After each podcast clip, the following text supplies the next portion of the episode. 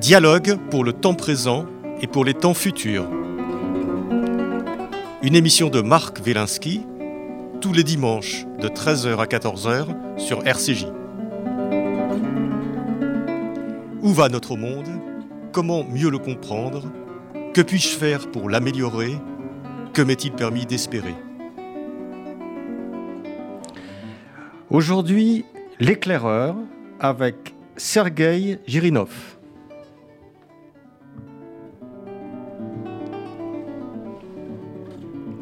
Sergueï Girinov, bonjour. Bonjour. Euh, Sergueï, vous êtes spécialiste des, relations internationales. Euh, vous êtes euh, russe d'origine ou euh, Russe, russe, euh, parce qu'en général on dit euh, russe d'origine quand, quand c'est deuxième génération ou troisième génération. Moi, je suis, vous êtes toujours russe.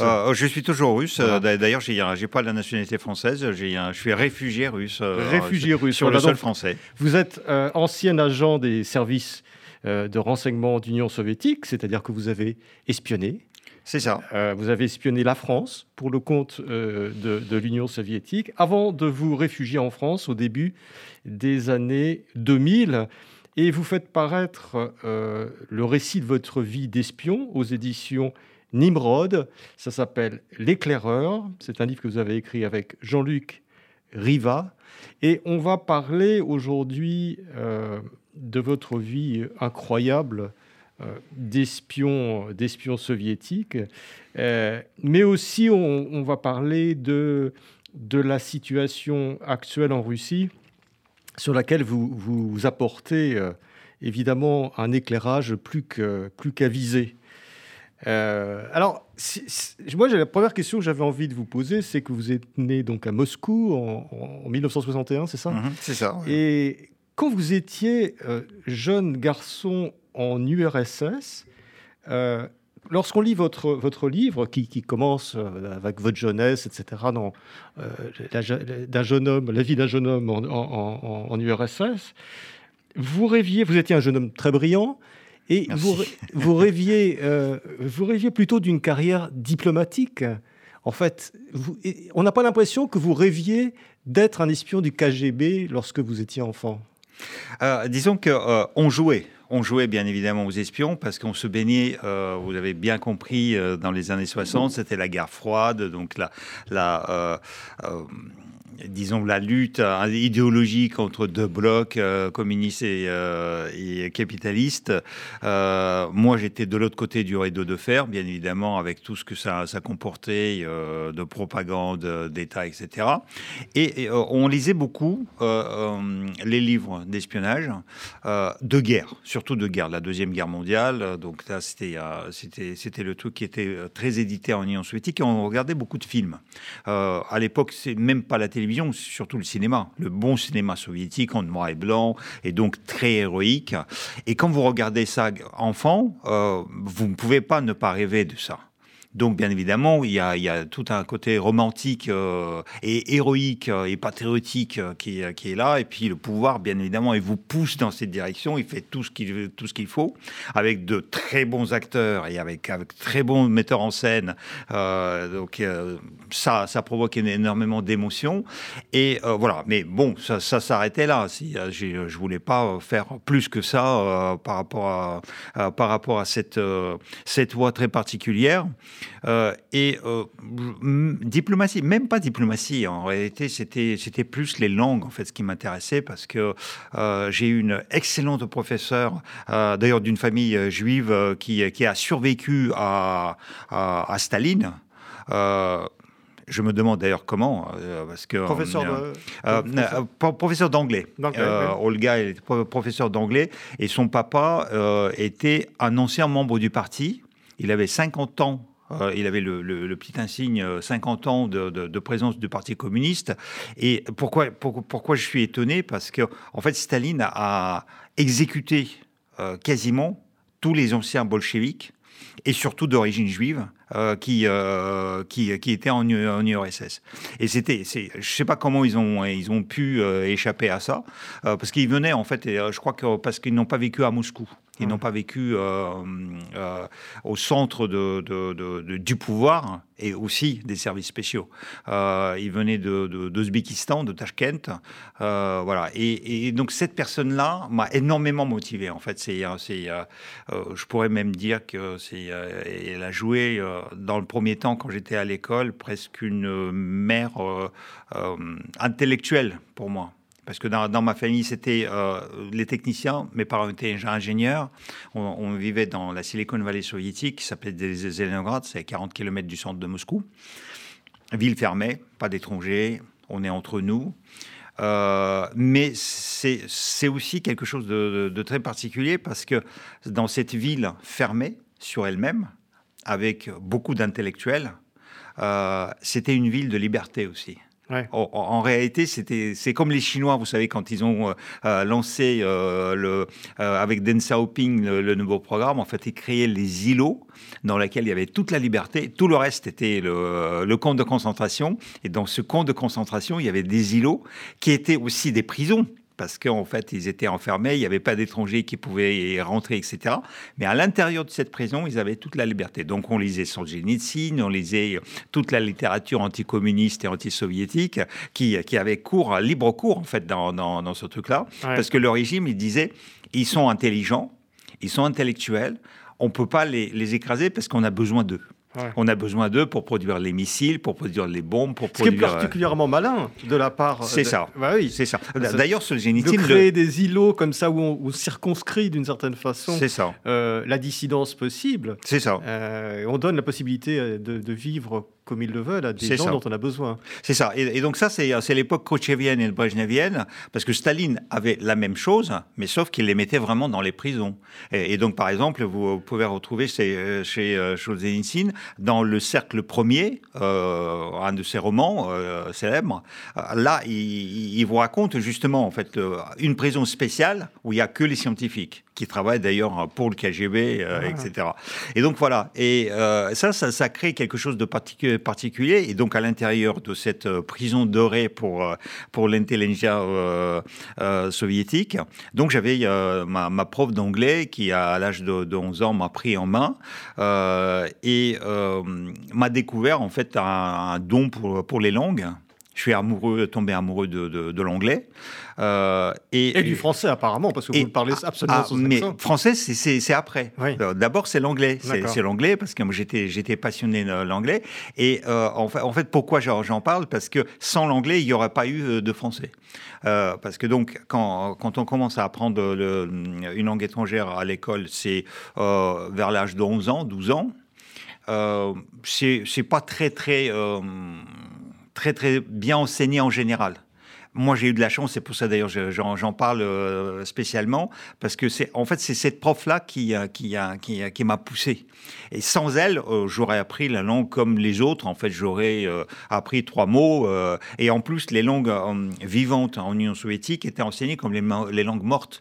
On les pratiquait jamais. Bah c'est comme du latin ou du, du de l'araméen ou je sais pas ou de du, de l'égyptien ou de enfin des, des, langues des langues des civilisations disparues euh, et, c'est très très euh, particulier en fait cette, euh, ce, sentiment, cette sensation. Et, donc à la fin de, chaque année scolaire, on avait des petits concours qui s'appelaient les Olympiades intellectuelles. et on envoyait les meilleurs élèves au niveau régional, local, régional, etc. participer à un petit concours. Et j'ai gagné le concours en langue étrangère. Ce que je ne savais pas, c'est que le KGB, en fait, récupérait les noms de tous ah les bah, lauréats. Ils faisaient leur marché. Voilà, ils faisaient leur marché et donc ils, faisaient leur base de données de tous les gens qui, dans, après, pourraient servir comme candidats euh, pour l'espionnage. Et donc, en fait, c'est euh, à cause ou grâce euh, à cette langue étrangère, déjà à l'école, que, je me suis retrouvé déjà dans la base de données du KGB. Ils m'ont dit après, hein, quand, je les ai rencontrés. mais en fait, il y, y, a deux choses qui m'ont poussé. Donc, les langues, après, quand on parle des langues, on s'intéresse aussi aux relations internationales, puisque ça, ouvre quand même l'horizon, même si c'est un horizon qui était inatteignable. mais bon, on lit déjà une littérature qui est un peu plus ouverte sur le monde. D'ailleurs, en Union soviétique, en fait, dans, ma jeunesse, que j'essaie aussi de raconter dans, dans le livre, euh, l'idéologie n'arrive pas tout de suite, tout de suite. Et dans la jeunesse, on lit beaucoup de choses que, en fait, euh, vous lisez ici, la même littérature, en fait, euh, Jules Verne, Dumas, Mark Twain, les, contes du monde, Andersen, et, finalement, la, la culture enfantine, est très semblable à ce que, ce que, les Occidentaux ou, euh, les gens euh, éduqués en Orient peuvent, peuvent lire. Donc voilà, on peut, les, oh, je sais pas, les, les mythes anciens grecs, euh, les, les, choses comme ça, Kalevala finlandaise, on, peut lire vraiment beaucoup de choses. Et finalement, c'est après, c'est là, vers l'âge de 7 ans, 8 ans, quand on rentre à l'école, que là, euh, ça, il y a la propagande qui commence avec les manuels, avec les organisations de jeunesse, etc. Mais jusqu'à 7 ans, on est assez libre. Et donc, euh, c'est un paradoxe aussi de l'Union soviétique. Et la littérature, ça vous permet aussi de voyager. En fait, vous êtes dans la prison, vous êtes dans, euh, dans le camp de concentration qui a 22 millions de kilomètres carrés. mais quand vous lisez la littérature mondiale, vous vous échappez, en fait. vous partez euh, vers un voyage vers le monde inconnu et qui est ouvert aussi sur, euh, euh, sur toute la planète. Mmh. voilà, donc ça, c'est c'est quelque chose. et donc, la langue, et puis, donc, c'est cette histoire idéologique. Et tout ça composé, ça m'a permis d'entrer au MGIMO, qui est l'Institut des relations internationales, qui est placé sous l'autorité du ministère des Affaires étrangères, qui est une école très prestigieuse. Et là, on me donne à apprendre le français. Alors, on, va pas revenir sur toute votre jeunesse. Oui, euh, bien sûr, euh, parce que sinon, il nous faudrait une semaine. il faudrait une semaine, probablement plus d'ailleurs, mais, mais c'est vraiment passionnant. Donc, je renvoie nos, nos, nos auditeurs et nos spectateurs à, à, votre, euh, à votre livre, donc L'éclaireur, aux éditions Nimrod. disons que vous êtes, à un moment donné, vous, vous rentrez dans cette école qui est, qui est l'école la plus prestigieuse c'est le Harvard en fait. C'est Kissinger qui dit ça. C'est le, Harvard, c'est le Harvard euh, soviétique, euh, de l'époque. Et, et, et, là, évidemment, aussi, vous, vous êtes déjà, vous êtes déjà dans les, dans les petits papiers du, du, KGB. Oui, oui, tout à fait. dès qu'on rentre dedans, on est dans les petits papiers du KGB. Ça veut dire que le KGB nous considère à 100% qu'on potentiellement les candidatures pour entrer dans les services d'espionnage. Et après, il va étudier chaque candidature et il va éliminer tous ceux qui ne... Enfin, éliminer, euh, je dis, sur papier, hein, pas, pas, physiquement. Hein. Euh, parce que... Ça, il sait le faire aussi. Oui, oui, ça, ça, il peut le faire, justement, je précise que c'est pas ça. et, et, donc, en fait, il va faire le tri. Et à peu près, il y a 50 à 50% des, des étudiants de MGIMO, il va proposer. Il y en a certains qui vont refuser. Il y en a d'autres qui vont pas rentrer dans les, euh, dans les normes du KGB. Donc il y a un quart à peu près qui va partir vers, euh, vers l'espionnage comme, euh, comme carrière, ou un cinquième. Mais alors, euh, Sergei Girnov, vous, vous entrez au KGB, mais on a l'impression que c'est c'est pas un choix. On a l'impression que en fait, que vous n'avez vous avez pas le choix d'une certaine façon. Euh, c'est, c'est pas l'impression. Vous avez raison. C'est, ce n'est pas l'impression. C'est, ce, n'est pas un choix. C'est, c'est, c'est une, euh, c'est un piège. C'est, un piège euh, pour ne pas dire chantage. enfin, Mais avec des avantages quand même. C'est, pour ça, j'allais dire, c'est un chantage affectif. ça veut dire que on vous fait comprendre que vous vivez quand même en prison prison dorée, mais la prison. Et là, on vous donne la possibilité de vous échapper de cette prison. Euh, d'un côté, et de l'autre côté, euh, toute la société est contrôlée et suivie, et euh, on vous donne la possibilité d'être du côté des suiveurs et des contrôleurs et, avec les avantages, bien évidemment, de découvrir aussi le monde, de gagner de l'argent, de pouvoir acheter les choses que des, autres ne, peuvent pas acheter. Euh, et ils savent aussi vous flatter. Hein. Ça, veut dire qu'ils vous disent, vous serez euh, élite parmi les élites. Déjà, Mguimo, c'est l'élite, mais le KGB, c'est encore plus élitiste. Euh, et donc, il, il, faut être imbécile pour, pour ne pas le faire. donc, et en plus, je me suis fait piéger aussi moi-même à deux reprises. Donc, les Jeux Olympiques avec cet interrogatoire par, Poutine. Et puis ma participation au concours des RFI, là aussi, qui, qui m'a poussé en fait vers eux parce qu'à deux reprises le KGB s'est intéressé à moi. et finalement, ils ont dit, bah, puisque vous vous intéressez à l'étranger, il vous parlez très bien les langues, bah, autant travailler pour nous. Euh, ils m'ont menacé plus ou moins quand même dans les deux cas de me foutre en prison euh, parce que euh, ils me disaient ce que vous faites, vous savez, les contacts non autorisés avec les avec les étrangers, c'est pas bien vu. et donc en quelque sorte, quand on vous met dans cette situation-là, vous n'avez pas de choix. Enfin, vous avez le choix, mais c'est un mauvais choix, euh, en quelque sorte, parce que vous pouvez toujours rater la carrière euh, et rester euh, enfermé dans, une, dans une carrière qui n'est pas intéressante, ou accepter cette proposition qui n'est pas vraiment votre, votre choix. Alors, Donc j'ai été contrarié. J'étais contrarié. D'ailleurs, à un moment donné, en fait, j'ai dit oui, après j'ai dit non. Et après, là aussi, ils sont, ils sont, très, ils sont très malins. Hein. C'est, pas comme dans les livres et comme dans surtout pas euh, dans les films. Ils vous, vous mettent pas au sous-sol, ils vous torturent pas, ils vous battent pas. Non, non, c'est, psychologique. C'est une torture psychologique parce qu'ils m'ont mis dans un placard doré au ministère de Commerce extérieur, dans une pièce où il n'y avait pas de fenêtre, euh, où euh, je faisais que de la statistique économique je ne pouvais pas refuser, puisque c'est mon, mon, diplôme, c'est ma spécialité. Je suis un, économiste international du premier diplôme, de Guimau. Et donc, bien évidemment, c'est mon métier. Sauf que vous voyez personne, vous pratiquez aucune langue étrangère. Et pour une personne comme moi, euh, qui a besoin d'un contact, hein, qui a besoin de pratiquer, qui a pratiqué aussi les contacts pendant la formation, euh, vous pétez les plombs. Et donc, à un moment donné, vous dites, bon, bah, allez, j'ai fait une bêtise, donc je reviens vers vous. Voilà. Ah Alors, euh, est-ce que vous, vous parlez, vous avez des mots forts sur cette époque. Après, on va revenir sur la période actuelle, mais euh, vous, vous, vous, avez évoqué le terme prison, le terme camp de concentration. C'est des termes, des termes très forts. Alors maintenant, l'Union soviétique a disparu. Euh, vous, vous vivez en France. Mais est-ce qu'à cette époque, c'est-à-dire lorsque vous aviez une vingtaine d'années, en Union soviétique, est-ce que vous, vous aviez déjà l'impression de vivre dans une, dans une prison à ce moment-là Oui, oui, oui, oui, euh, euh, j'avais, cette impression, tout en sachant, euh, je précise tout le temps, c'est une prison dorée. Moi, j'ai toujours vécu dans les prisons dorées. donc, si vous voulez, si vous avez un, un grand palais d'un empereur, empereur, et vous avez un, beau, je sais pas, un bel oiseau qui est dans une cage dorée. Voilà, il est mis en valeur mais il est dans une cage dorée. Et donc, voilà, euh, euh Zelenograd, c'est une cage dorée intellectuelle, euh, centre d'intellectuels, euh, mais ils sont enfermés entre eux, avec la liberté, bien évidemment, à l'intérieur de cette cage, mais c'est une cage dorée. Euh, Mgimo, c'est une cage dorée. L'URSS, c'est une cage dorée. Oui, mais Sergei, vous, à cette époque-là, vous, vous, aviez une vingtaine d'années, vous parliez très bien l'anglais, le français. Vous aviez l'impression de vivre dans une cage même dorée. Est-ce que vous n'aviez pas la tentation euh, de, déjà de l'Occident en ce moment-là? Ah mais bien sûr. beaucoup. Ah mais bien sûr, bien sûr. Euh, donc à ce moment-là, il faut revenir euh, encore un tout petit peu en arrière. Donc là, je vous ai parlé de ma prof d'anglais, mais j'ai eu une autre chance. J'ai un prof d'histoire. Et ce prof d'histoire, donc c'est vers 14 ans, 15 ans.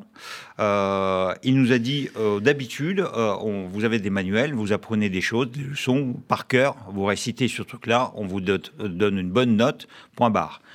et comme ça, vous êtes bien noté, il n'y a aucun problème, etc. ce que moi, je, crois qu'il était, en réalité, il était dissident, dissident, mais il voulait pas non plus euh, faire la dissidence active. Ça veut dire qu'il faisait pas les manifs, euh, il nous obligeait pas ou nous incitait pas à prendre des, euh, des pancartes, aller sur la place rouge et protester contre, contre le régime. Mais il nous poussait, en réalité, à quelque chose qui est beaucoup plus pervers pour le régime, c'est-à-dire à réfléchir. Et ça, dans, dans, dans, toutes les dictatures, la pire des choses, lorsque les gens réfléchissent lorsque les gens pensent.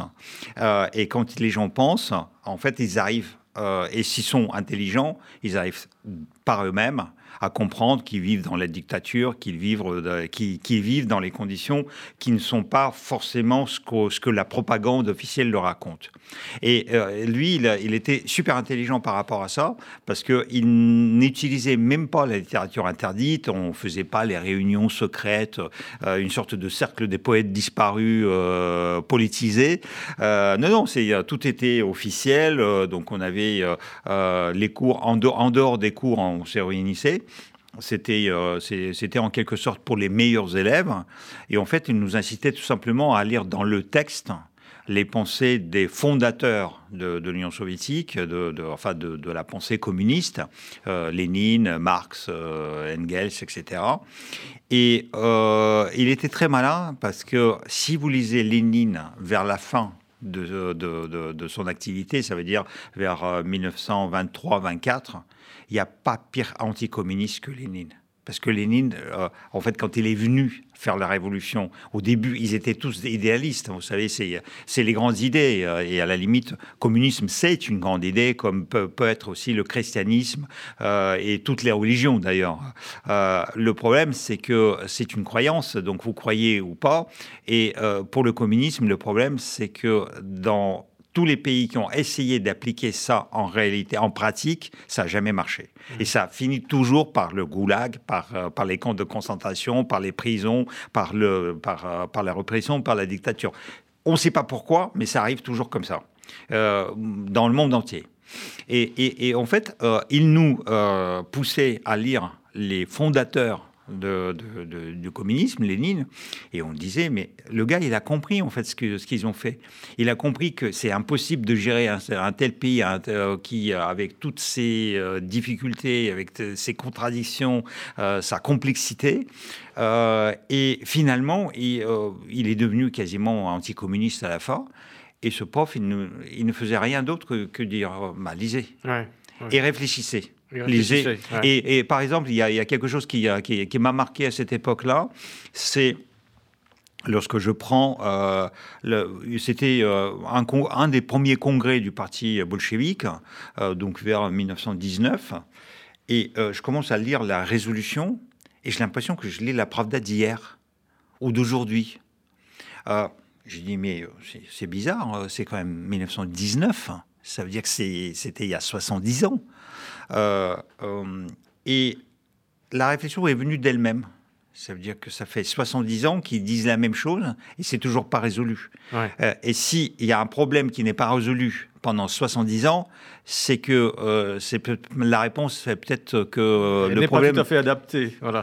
que la question est mal posée et ou que, ou que la, situation est mal organisée et que peut-être c'est même pas possible de régler ce problème, puisque peut-être il est, euh, on part d'une base complètement erronée. Alors, euh, euh, on, va avancer dans le temps, hmm. Sergueï, parce que tout, tout ça, votre, votre début de carrière d'espion est, bien, est, très très bien documenté. C'est vraiment, c'est vraiment très vivant, très passionnant. Et comme c'est, en plus, c'est vrai c'est quand même beaucoup plus intéressant qu'un roman. Euh, vous, alors, ce qui, aussi, ce qui m'a, surpris, intéressé, c'est que vous rencontrez Poutine à plusieurs euh, reprises. Il n'a pas l'air très intelligent, ce Poutine. Bah, il n'est pas intelligent. Il n'est pas intelligent, c'est ça le problème. Mais, vous savez, on, se crée souvent les, euh, les mythes comme ça.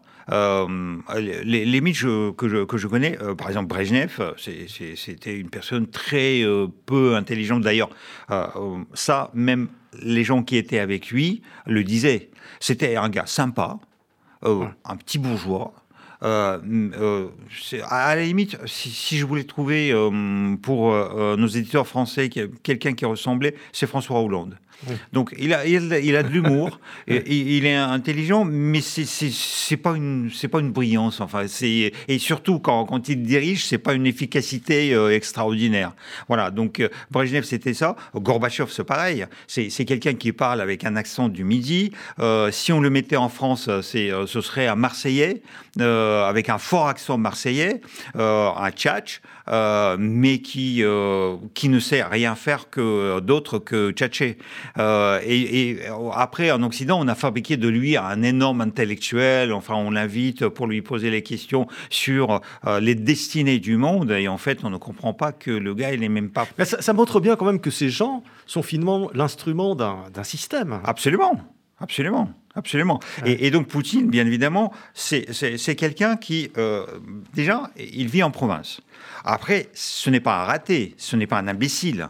Euh, c'est loin d'être là. Hein. Quand, quand, je dis il n'est pas très intelligent, ça, veut dire qu'il n'est pas, pas, brillant. voilà, c'est ça. Il n'est pas outstanding, comme on bah, dit. Disons, vous prenez Emmanuel Macron. Macron, il est brillant. Oui. Il est brillant, il a fait Henri IV, il a fait les études euh, brillantes, euh, Sciences Po, euh, j'allais dire Guimau, mais ENA, enfin, en fait, c'est la même chose. On va hein. revenir sur l'ENA. donc, lui, il est, personnellement, il est brillant. Après, politiquement, il peut être aussi imbécile que, que, que Poutine. Hein. Mais ça, c'est autre chose. Hein. On laisse ça. Moi, je suis réfugié en France, donc je ne vais pas rentrer dans la critique de la politique intérieure française. Sinon, ils vont foutre dehors, ils vont donner à Poutine. Mais... Donc, euh, euh, Poutine, c'est un, provincial, mais c'est la deuxième capitale euh, du RSS. Leningrad, c'est quand même Saint-Pétersbourg, avec tout ce que ça, ça comporte. D'ailleurs, c'est la capitale intellectuelle du RSS. Moscou, c'est les affaires, c'est le centre idéologique, c'est le centre des services spéciaux, du militaire. Mais le centre culturel russe et soviétique, c'est les, Saint-Pétersbourg, c'est Leningrad, c'est pas Moscou. Hein. et donc, il est né dans cette ville, mais c'est un centre intellectuel, mais en même temps, c'est une province. Euh, et donc, il est euh, pépère dans sa province.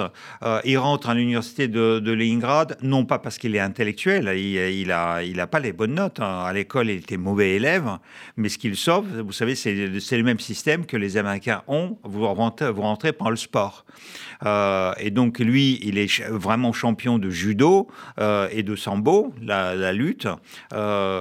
quelque chose qui correspond aussi, parce que là aussi, on se dit, ah, grand sportif, champion, et on se voit tout de suite Teddy Rayner, euh, une force vive, euh, euh, une, carrure, etc. Non, c'est un petit bonhomme, mais dans sa catégorie, il est champion. Parce qu'en fait, c'est ça, la boxe ou, la lutte, on vous pèse et on, on vous fait lutter contre la personne qui pèse autant que vous. Mm. et donc, du coup, si vous êtes un peu plus intelligent techniquement dans, votre lutte, vous devenez champion. Et donc, lui, il est malin. En fait, en fait il n'est il est, il est pas très brillant, mais il est malin. Donc il n'est il pas imbécile, c'est un malin. Euh, et comme il est malin, euh, donc il rentre par le sport dans une grande université, Saint-Pétersbourg, à Leningrad, c'est une université euh, importante. faculté de droit, il ne connaît rien en droit, il sait absolument rien, rien faire dans le droit.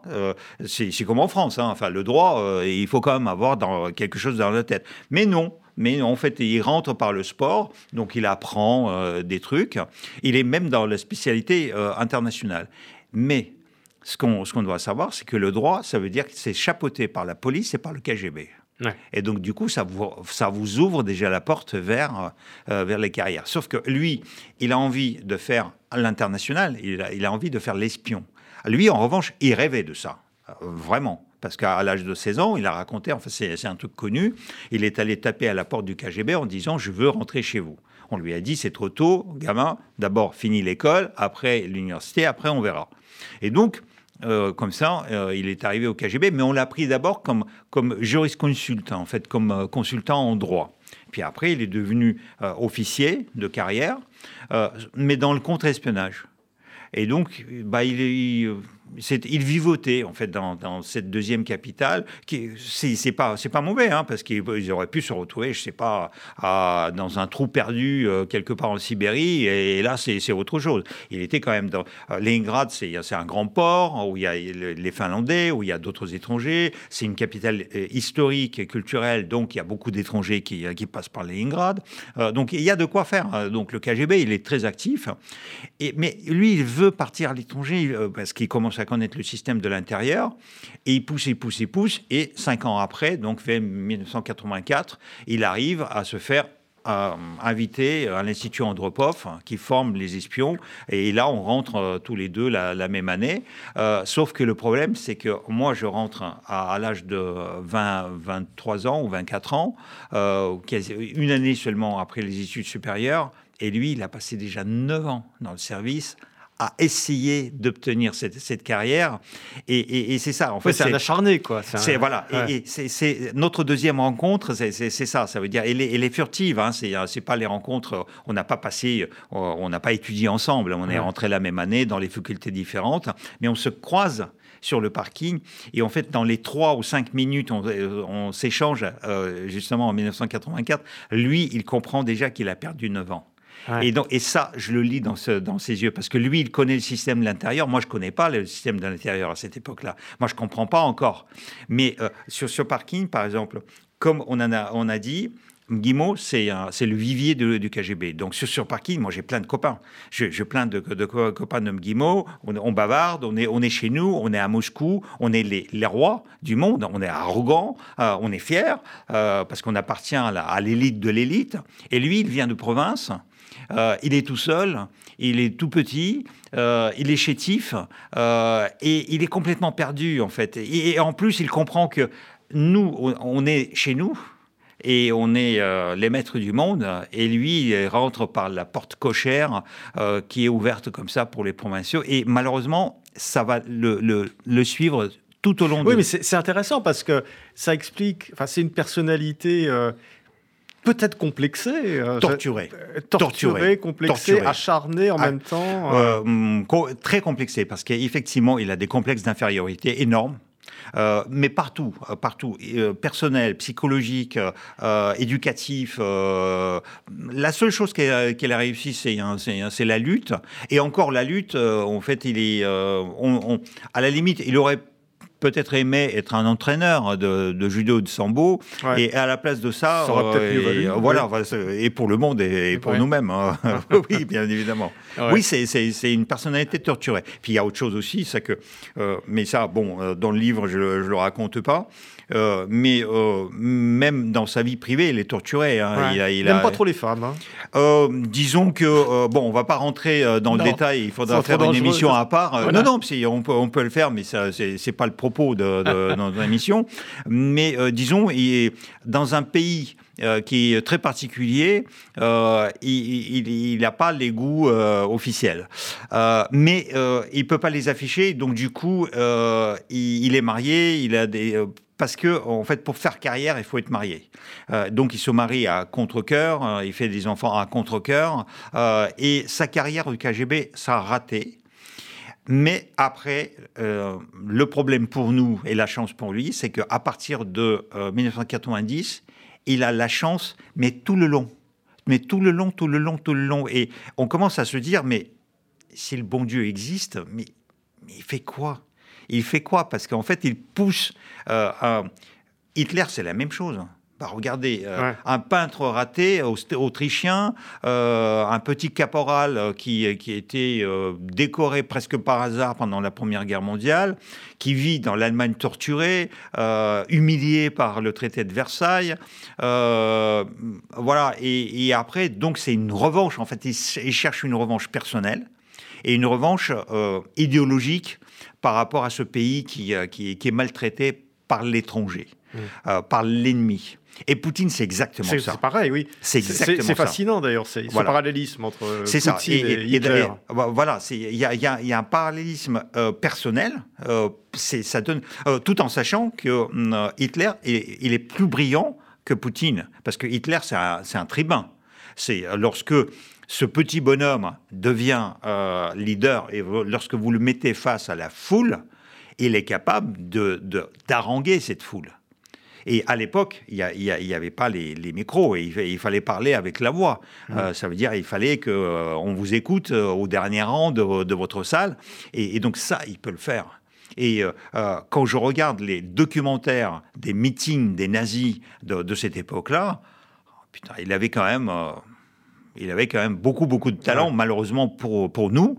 Euh, et, puis, Poutine n'a pas ce talent, lui. Il est plus, Poutine n'a pas, n'a pas ce, talent. Il n'aime pas, euh, déjà, il n'aime pas parler. Il n'est pas à l'aise. en public. Après, c'est quelqu'un qui est organisé. Ça, veut dire qu'il sait apprendre, à, apprendre un discours. il, c'est pas un imbécile. Hein. C'est donc, il a son talent, en fait, vous savez, vous savez ce qui est euh, le plus grand talent de Poutine, comme de Hitler d'ailleurs, c'est que il sait, comme un chien, sentir ce que les gens veulent et répondre à cette à cette attente. Ça, c'est un vrai talent. C'est un énorme talent. C'est un énorme talent. Et, donc ça, c'est quelque chose qu'on ne peut pas lui reprocher. Donc, et, et puis, c'est un, un complotiste aussi les deux d'ailleurs, hein. ils étaient complotistes, donc ils savent très, très bien organiser les trucs dans les palais euh, pour se protéger, parce qu'en fait la meilleure protection, euh, ce n'est pas les gardes de corps, hein. c'est organiser le pouvoir pour que les gens autour de vous combattent, se battent entre eux pour avoir accès à vous. Et, ça, il a est maître dans ce jeu. Donc euh, Hitler, pareil. Hein. Mmh. Euh, euh, et, Staline aussi. Staline, exactement. Voilà. Tout, en fait, tous les, les grands dictateurs, ils, étaient, ils étaient maîtres dans, dans ce jeu extraordinaire. Alors, euh, Sergueï, on va revenir à, vous. Euh, donc, euh, vous êtes euh, maintenant espion, enfin maintenant, à l'époque On n'aime pas le mot espion, en fait. Le, mot espion, c'est un mot... L'espion, Vous êtes agent On dit officier. Officier, KGB Parce qu'en en, fait, chez nous, il y a les termes. donc, celui qui bosse au KGB, c'est un officier de carrière. Donc, on est officier traitant. Euh, euh, et pourquoi traitant? Parce que justement, on traite les agents. Ça veut dire que les agents, c'est les personnes que nous allons recruter. Euh, c'est cette personne-là, ces personnes-là étrangères, qui vont trahir leur pays, leurs entreprises, leurs ministères, leurs leur, croyances, enfin peu importe, pour nous donner l'information. Et donc c'est eux les agents. Et nous, on les traite. On, on, les encadre, on les manipule, euh, on, les, motive. Euh, oui, oui, c'est ça. Voilà. C'est ça. Euh, donc voilà. Mais donc du coup, le mot espion, on n'aime on pas parce que le, le, mot espion en Russie, en, en Union soviétique, c'est un mot du code pénal. donc espionnage, c'est un crime pour lequel vous êtes condamné. Et donc espionnage pour une puissance étrangère. Oui, c'est ça. L'espion, c'est celui du, qui vient de l'extérieur. D'en face. c'est celui d'en face. C'est un ennemi. nous, on est officier et donc et d'où d'ailleurs le terme du livre, on est éclaireur. Donc ça, c'est un terme qu'on utilise pour nous. Euh, donc c'est un terme dans, le sens euh, scout, euh, scout, ou dans le sens militaire du terme, c'est celui qui va au-delà de la ligne de front pour recueillir des informations chez, chez l'ennemi d'en face, pour renseigner après notre commandement, pour qu'il prenne la, bonne décision. Alors vous, Sergei, vous faites quelque chose d'absolument extraordinaire. Vous, vous infiltrez l'ENA en fait. et, c'est eux qui vous, euh, c'est eux qui vous recrutent en plus. vous avez aussi l'art de vous faire recruter. Hein, ça, c'est ah, vous savez, euh, ils nous choisissent quand même pour. Euh, pour Donc ils vous disent, ils vous repèrent, vous disent vous êtes brillant. Au titre du, de, candidat étranger, venez, ça sera bon pour votre carrière. La, meilleure, la meilleure infiltration, la meilleure, le meilleur recrutement, c'est bien évidemment lorsque vous faites semblant de ne pas vous intéresser à quelque chose, mais créer la situation dans laquelle celui qui vous intéresse ou euh, l'objectif, hein, qui la cible qui vous intéresse, vous propose elle-même euh, de l'infiltrer. Et ça, euh, euh, c'est l'art de, l'espionnage. Et c'est vrai que je suis. Donc, vous avez fait l'ENA, vous avez fait le cursus de l'ENA C'est ça, c'est hein ça. ça. veut dire que, euh, en, gros, en fait, j'ai commencé. j'ai eu de la chance aussi, parce que pendant la période de Gorbatchev, on, a, on, avait une période où tout était remis en cause. Et du coup, j'ai eu une énorme liberté, en fait, dans mon activité pour le KGB. Et à un moment donné, je faisais de la télévision, je, euh, faisais beaucoup de choses euh, avec l'ambassade de France, avec tous les ministres français qui passaient euh, par, Moscou. Mais mon, commandement me disait, mais attends, on est service d'espionnage. Enfin, nous, c'est l'étranger quand même, c'est là-bas. Hein. Il faut aller de l'autre côté. Bon, je suis venu en France et je me suis dit qu'est-ce qu'il faudrait faire? Comment en fait on, fait de l'espionnage?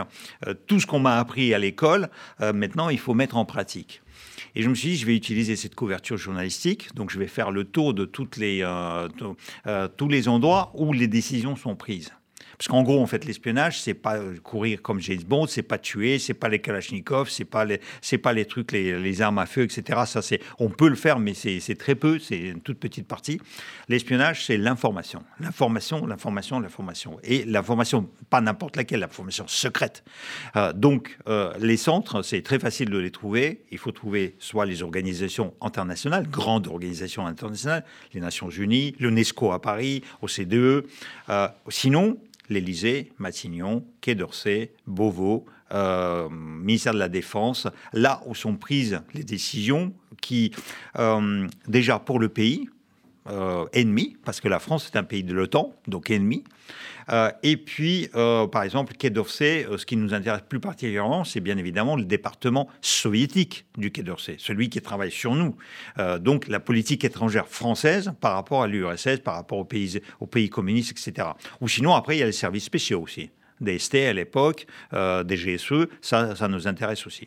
Voilà, et donc tout ça, vous analysez, et je me suis dit, couverture diplomatique, je fais le tour, je suis euh, journaliste. Là, vous m'avez invité pour l'interview. Je fais la même chose pour euh, les politiciens. Ils sont content, c'est Gorbatchev, c'est Gorbimania à l'époque. Hein. Ça veut dire qu'on vous, euh, vous, voyez là le rouge, bah on, on, mettait le tapis rouge partout, hein.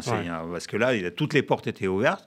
Comme ça, j'arrive à l'ENA, je leur parle de mon reportage, et puis à la fin ils disent mais vous savez cette année, euh, pour la première fois, on s'ouvre en fait vers, vers les soviétiques. Est-ce que ça vous dirait de c'est quand, quand, même extraordinaire. À quel moment. Bon, vous avez fait votre cursus à l'ENA. Oui, bien sûr. Donc vous êtes énarque. Oui, voilà. c'est ça. Et, à quel moment est-ce qu'ils ont. Alors après, on va pas. Euh, on va aller très... Après, donc, vous, vous faites. Euh, vous demandez, euh, c'est en 2000, quelle année vous demandez Ah, c'est beaucoup plus tard. Hein. beaucoup plus tard, beaucoup, beaucoup plus tard. Donc quand est-ce qu'ils l'ont su euh, vos, collègues et, vos, amis de l'ENA, parce que je suppose qu'il y a plein d'hommes politiques euh, que vous avez rencontrés à ce moment-là, quand est-ce qu'ils ont su que vous étiez un, espion soviétique? Et est-ce qu'il y en a parmi eux, quelques-uns, qui se sont dit Oh, celui-là, euh, il, pouvait avoir des soupçons, non? Bah, Tout le monde avait des soupçons. vous savez, c'est à l'époque soviétique, une, une, personne qui vient à Paris, bah, déjà, on dit il travaille plus ou moins pour le KGB. Et moi, je le raconte dans, dans, mes livres. En fait, en fait les soviétiques qui vont à l'étranger travaillaient tous pour le KGB. Tous. C'est ça la différence, euh, par exemple, entre les services spéciaux français et soviétiques. Euh, les, Français, euh, donc la DGSE, envoyaient aussi quelques espions à Moscou. Mais il y avait quoi? 5, 10 personnes qui travaillaient à l'ambassade de France. l'ambassade du RSS et l'ambassade actuelle russe, ils sont tous espions. Mais donc, la seule différence, est-ce que ce sont les, les espions de carrière?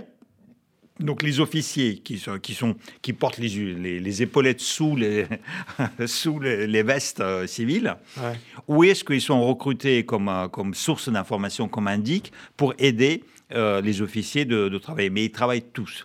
Et donc du coup, bien évidemment, à mon avis, ils n'étaient pas dupes hein, à l'ENA, mais sauf que, en quelque sorte, ils ont aussi leurs calculs. Leur calcul, c'est une école qui veut être prestigieuse, encore plus prestigieuse qu'elle ne l'est déjà en réalité, parce que bon, l'ENA, c'est quand même l'école qui forme les hauts fonctionnaires français, euh, d'où sont sortis, je ne sais pas combien de, dizaines de milliers, euh, de, dizaines de premiers ministres, ministres. Et les patrons de grandes entreprises. Quatre patrons de grandes entreprises, quatre présidents. Euh, donc, c'est la meilleure école publique administrative de, la France. Et donc, c'est la, la fabrique de l'élite politique économique, militaire, euh, diplomatique, euh, etc. Et donc, du coup, c'est une cible de choix. Euh, mais pour cette école, il y a aussi le, blason qui doit être doré pour dire on est non seulement prestigieux à l'intérieur du pays, mais aussi à l'étranger. Donc, du coup, il recueille les étrangers. Et, et, par rapport à ça, il s'en fiche si vous êtes espion ou pas. Vous venez de l'étranger, c'est la preuve que l'école est intéressante. Et d'une. Et de deux, tous les pays du monde euh, prennent les, meilleurs éléments étrangers parce qu'ils disent euh, on va les, ils vont vivre chez nous, ils vont apprendre notre langue, ils vont apprendre notre culture. Quand ils vont devenir chez eux les décideurs, bah, ils, ils seront imprimés. Blinken, il a vécu à Paris avec ses, parents. Euh, comment il s'appelait déjà le, ministre des Affaires étrangères d'Obama, le premier? Il euh, y, a son nom qui, euh, qui, euh, qui m'échappe. Il a fait l'ENA. Et hum. il était aussi étranger, élève étranger à l'ENA. ça va m'en revenir. et voilà. Et, donc, ils disent, une fois qu'ils sont décideurs, ils, ont, ils auront cette, ce feeling qui va nous aider. Et donc, euh, bah, Blinken, il parle français, euh, et donc Macron quand, ou euh, Le Drian, quand il le rencontre, dans les couloirs, ils peuvent parler français. Donc, c'est beaucoup plus facile de créer, une, ne serait-ce qu'une relation personnelle, parce que ça, ça compte, en fait, quand, quand, vous êtes ministre ou quand vous êtes un chef d'État. Si vous avez une relation personnelle qui se crée avec la personne officielle, ça aide. Voilà. Donc, l'ENA fait son calcul aussi par rapport à ça. Donc, ils ne sont pas dupes. Hein. et il y, y, a autre chose aussi. En même temps, euh, par exemple, si, euh, la, DST pouvait, par exemple, avoir des, doutes, sauf que l'ENA, c'est une décision politique. L'ENA, c'est l'autorité du Premier ministre. Et donc, à la limite, même si la DST a fait une note, Girneuf euh, ou autre, ou quelqu'un d'autre, hein, peu importe, nous le soupçonnons forcément ou, fortement être un espion, l'école dit, mais on s'en fout on s'en fout parce que euh, chez nous, il n'y a, rien de secret. Euh, et à la limite, euh, s'il est espion à l'intérieur de son, service d'espionnage, on va former un francophile dans le service d'espionnage et ils savent très très bien que ça finit toujours. Ça, c'est quelque chose qui est très particulier. Service d'espionnage à l'intérieur du KGB, ce sont les dissidents. Parce que, encore, on revient vers cette cage dorée parce que l'espionnage, c'est une cage dorée à l'intérieur d'une prison qui s'appelle le KGB, mais c'est une cage qui est ouverte, avec la porte ouverte. Vous savez, c'est marrant, euh, on peut rajouter, donc la cage dorée, euh, euh, vous êtes à l'intérieur, mais l'espionnage, c'est une cage dorée dans laquelle la porte est ouverte, donc le loiseau peut sortir, et après, il peut rentrer. Et, il fait le, voyage comme ça. Mais lorsqu'il sort, il va vers l'ennemi, mais pour recruter chez l'ennemi, pour manipuler les gens chez l'ennemi, pour les motiver, il faut les connaître, il faut les savoir. Donc il faut apprendre la langue, la culture, le mode de vie, euh, les traditions, euh, littérature, les goûts et finalement vous tombez amoureux. Vous tombez amoureux de de de de, Bien sûr, donc de, l'ennemi. finalement. Donc c'est le euh, euh, le phénomène de Stockholm. Euh, lorsque votre bourreau, en fait, vous tombez amoureux de votre bourreau en quelque sorte. Et, et, d'ailleurs dans, dans l'espionnage, c'est très particulier parce que chaque chaque division dans le service d'espionnage prend les, coutumes de, leur langue, de leur pays. Euh, donc, celui qui, euh, qui, va être spécialisé en Israël, bah, il va apprendre la culture, il va apprendre euh, l'hébreu, il va apprendre l'histoire, il va apprendre tous les problèmes, il va apprendre votre façon de vivre, de manger, de vous comporter, vos problèmes, vos, vos, aspirations. Et, du coup, il, va, il va devenir vous. Voilà. Et, et, donc, pour la France, c'est la même chose. Hmm. Voilà, pour n'importe quel pays, c'est la même chose. Alors, Sergueï, euh, vous, êtes, euh, si on vient à l'époque actuelle, vous avez eu du mal quand même. Le, KGB ne voulait pas vous lâcher, c'est-à-dire même quand l'Union soviétique a disparu, euh, vous, avez quand même, pour sortir des, au, début, au début, si. Au début, si, parce que le KGB avait peur. parce qu'il faut juste rappeler une petite seconde que à la fin de règne de Gorbatchev, il y a eu un coup d'État, un putsch contre Gorbatchev. Ce putsch a été organisé par le KGB, entre autres. Et, donc, ils étaient fautifs. Ils ont perdu, en plus, parce que le putsch a échoué au bout de trois jours. Euh, et Gorbatchev a voulu se venger de ce, et, euh, avec Yeltsin. Yeltsin le poussait déjà, euh, parce qu'en fait, Gorbatchev quasiment a perdu le pouvoir après ce putsch. C'est Yeltsin qui est devenu l'homme clé du régime. Yeltsin voulait faire disparaître le KGB. Et il a réussi. Donc, moi, vous imaginez, j'ai la mission de ma vie, j'ai infiltré la meilleure école française, euh, tout va bien, euh, j'arrive à Paris en, septembre 1991, et en octobre, j'entends à la radio, le KGB a disparu, il est dissous. Le Parti communiste est sur le point euh, de se faire interdire, et en décembre 1991, l'Union soviétique disparaît. Et donc, ce qui s'est passé à cette époque-là, Poutine d'ailleurs l'a vécu en RDA, bien avant. Donc il est parti en 1986 en RDA. 1989, il y a le mur de Berlin qui tombe en, novembre. Et lui, il est, dedans. Et il y a les, Allemands de l'Est qui commencent à venir devant les immeubles de Stasi quasiment pour les lyncher. Hein. Euh, donc euh, je ne sais pas s'il y a eu des morts, mais en tout cas, il y a eu des, euh, situations difficiles pour les agents Stasi. Et surtout, les Allemands ont fait ce que l'Union soviétique n'a pas fait les Allemands, par deux reprises, ils ont, fait, euh, ils ont reconnu leur tort au niveau d'État. Ça veut dire qu'ils ont reconnu, après la Deuxième Guerre mondiale, le tort de l'État euh, allemand euh, pour le régime nazi et pour la Shoah. et ils l'ont dit publiquement. Ça veut dire qu'en fait, ils ont reconnu le tort, ils ont, ils, ont fait un travail dans la société de dénazification. Et après, après la, la, chute du mur de Berlin, ils ont fait la même chose avec la Stasi. Et Poutine a vécu ça. En fait, Poutine était à Dresde quand il y avait une foule qui est, est venue vers le, bâtiment euh, de, de, la Stasi dans lequel Poutine habitait, et ils croyaient qu'ils allaient y passer. Donc ils ont pris leurs armes, ils ont commencé à brûler les documents secrets. Et c'est pour ça d'ailleurs Poutine a peur de cette foule, il a peur de la démocratie, il, déteste les gens, il déteste cette, cette, possibilité des gens, du peuple souverain, de remettre en cause en fait les serviteurs, euh, qui sont les serviteurs euh, juste pour un temps. Mmh. Et, ça d'ailleurs, euh, on, on l'a vu aussi pour tous les régimes, Saddam Hussein, Kadhafi. je crois que la la mort de Kadhafi ou de Ceausescu, il, a, il, a, regardé en boucle les gens qui sont autour de Poutine, ils ont dit il a regardé ça et ça, ça l'a marqué. Voilà. Et, nous, on n'a pas vécu ça, mais au début, en 1991, le, service a peur. Et donc, du coup, il laisse partir les gens. Moi, j'en ai, profité euh, de cette époque-là pour donner ma démission. Ils ont accepté la démission. Donc, il y a la, moitié des effectifs ceux qui sont partis. Mais une fois, lorsque la nouvelle Russie s'est euh, fortifiée, euh, là, ils ont dit, on va reconstruire les services spéciaux. Et là, ils ont essayé de récupérer tous les gens qui sont partis, y compris moi. Et, là, j'ai dit non. J'en ai profité, je suis sorti. Sous le KGB, c'était impossible. Hein. Sous le KGB, on, sortait les pieds devant. Hein. C'est la seule, la seule possibilité de sortir. Vous rentrez, mais y a, euh, la sortie, il n'y en a pas. Hein. Donc, même quand vous êtes à la retraite, euh, vous, restez dans le système du, euh, du KGB.